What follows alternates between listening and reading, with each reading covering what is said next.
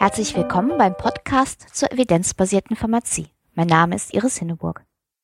In dieser Folge geht es um die Frage, was es eigentlich mit Konfidenzintervallen und P-Werten auf sich hat und wie man diese richtig interpretiert. Wer eine klinische Studie mit Probanden durchführt, betrachtet die untersuchte Gruppe als eine Stichprobe aus der Grundgesamtheit aller vergleichbaren Menschen. Anders ausgedrückt, wenn eine Studie ein neues Mittel gegen Herzinsuffizienz bei Patienten mit einem bestimmten Schweregrad untersucht, sollen die in der Studie gewonnenen Erkenntnisse auch auf andere Patienten mit vergleichbarer Erkrankung übertragen werden. Die untersuchten Patienten, also die Stichprobe, repräsentieren dabei alle entsprechenden Patienten, also die Grundgesamtheit. In der letzten Folge habe ich verschiedene Effektmaße wie das relative Risiko vorgestellt, die die Auswirkungen der Therapie in der Stichprobe quantitativ abbilden. Ein solches Effektmaß bezeichnet man auch als Punktschätzer. Denn es nähert den unbekannten Warenwert in der Grundgesamtheit mit einem einzigen Wert an, der aus der Stichprobe geschätzt wird. In der Praxis ist man dann aber auch mit dem Problem konfrontiert, dass bei Wahl einer anderen Stichprobe aus der gleichen Grundgesamtheit durch zufällige Einflüsse vermutlich ein anderer Punktschätzer resultieren würde. Das heißt also, jede Ermittlung eines Punktschätzers aus der Stichprobe ist mit einer Unsicherheit behaftet.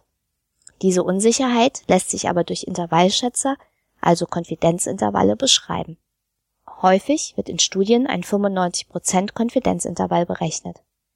Dabei wird ein Intervall geschätzt, in dem mit 95%iger Wahrscheinlichkeit der unbekannte wahre Wert für die Grundgesamtheit liegt. Dabei wird eine Irrtumswahrscheinlichkeit von 5% in Kauf genommen. Diese Irrtumswahrscheinlichkeit bezeichnet man auch als Fehler erster Art oder Alpha-Fehler.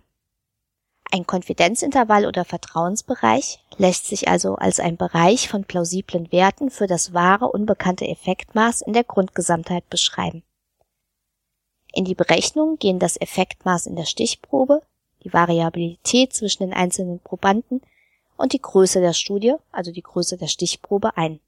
Grundsätzlich gilt, je höher die Variabilität und je kleiner die Stichprobe, desto breiter wird das Konfidenzintervall.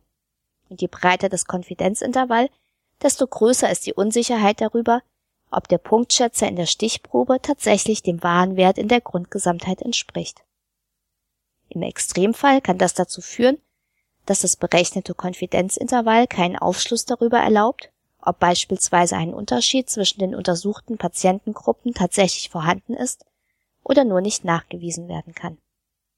Um diesem Dilemma zu entgehen, ist es sinnvoll, dass vor Beginn der Studie die Verantwortlichen die Fallzahl von Patienten berechnen, die notwendig ist, um den angenommenen Unterschied auch tatsächlich mit einer bestimmten statistischen Sicherheit nachweisen zu können.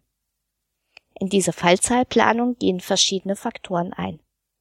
Dazu gehören natürlich die erwarteten Effekte und die geschätzte Variabilität zwischen den Patienten. Auch das angestrebte Signifikanzniveau wird berücksichtigt. Es liegt in der Regel bei 95 Prozent, erlaubt also eine Irrtumswahrscheinlichkeit von 5 Prozent. Außerdem muss für die Fallzahlplanung auch die angestrebte statistische Trendschärfe der Studie berücksichtigt werden die statistische Trendschärfe oder Power einer Studie berechnet sich aus dem Risiko, vorhandene Unterschiede zwischen den Behandlungsgruppen nicht festzustellen. Das wird auch als Fehler zweiter Art oder Beta-Fehler bezeichnet. Die Power einer Studie lässt sich als 1 minus Beta berechnen. Angestrebt wird häufig ein Wert von 80 Prozent. Inzwischen gehört es zum guten Publikationsstandard bei klinischen Studien, in den Veröffentlichungen nicht nur die Punktschätzer, sondern auch die zugehörigen Konfidenzintervalle anzugeben. Häufig finden sich in der Publikation zusätzlich aber auch P-Werte, die gelegentlich Anlass zu Missverständnissen bieten. Der P-Wert ergibt sich beim Testen einer Hypothese. Bei einer üblichen Therapiestudie wird häufig ein neues Arzneimittel mit einem alten Arzneimittel verglichen. Dabei soll in der Regel nachgewiesen werden, dass das neue Arzneimittel beispielsweise besser den Blutdruck senkt als das alte Arzneimittel.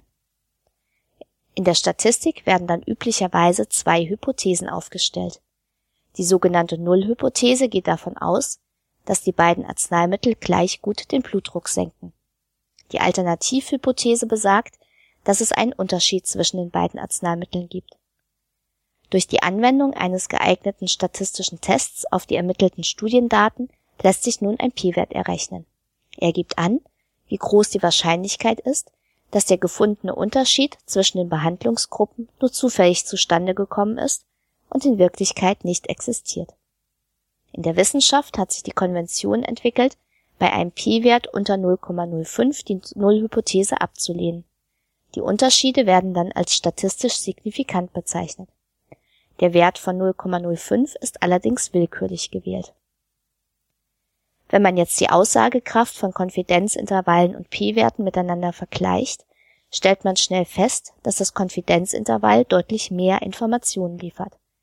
So bedeutet ein statistisch signifikanter Unterschied zwischen dem alten und dem neuen Medikament nicht automatisch, dass die Unterschiede auch klinisch relevant sind. Dazu ein Beispiel. Eine Studie vergleicht den Effekt zweier Antihypertonika auf den Blutdruck. Eine bessere Wirksamkeit des neuen Arzneimittels wird in der Studie nur angenommen, wenn der Unterschied zwischen Behandlungs- und Vergleichsgruppe mindestens 4 mm Hg beträgt. Das soll im Beispiel die Grenze für die klinische Relevanz sein, die aus anderen Studien abgeleitet wurde. In der Auswertung ist der Unterschied zwischen den Gruppen zwar statistisch signifikant, doch umfasst das Konfidenzintervall einen Bereich zwischen 1 und 5 mm Hg. Danach ist es nicht unplausibel, dass der wahre Wert auch unterhalb der Relevanzgrenze liegen könnte. Ein eindeutiger Vorteil des neuen Arzneimittels lässt sich mit der Studie also nicht belegen. In der heutigen Folge gab es einen kleinen Einblick in die Frage, welche Aussagekraft Konfidenzintervalle und p-Werte bei der Auswertung von klinischen Studien haben. Weitere Informationen und weiterführende Literatur gibt es wie immer auf meinem Blog. In der nächsten Folge erkläre ich, auf welche Tricks man in Publikationen achten sollte, wenn es um den Umgang mit Studienabbrechern geht. Bis dahin alles Gute und bleiben Sie schön kritisch. Sie hörten den Podcast Evidenzbasierte Pharmazie von Iris Hinneburg. Wenn Sie Fragen, Anmerkungen oder Kritik äußern möchten, freue ich mich über eine Nachricht an medizinjournalistin.gmx.net oder einen Kommentar auf meinem Blog unter www.medizinjournalistin.blogspot.de.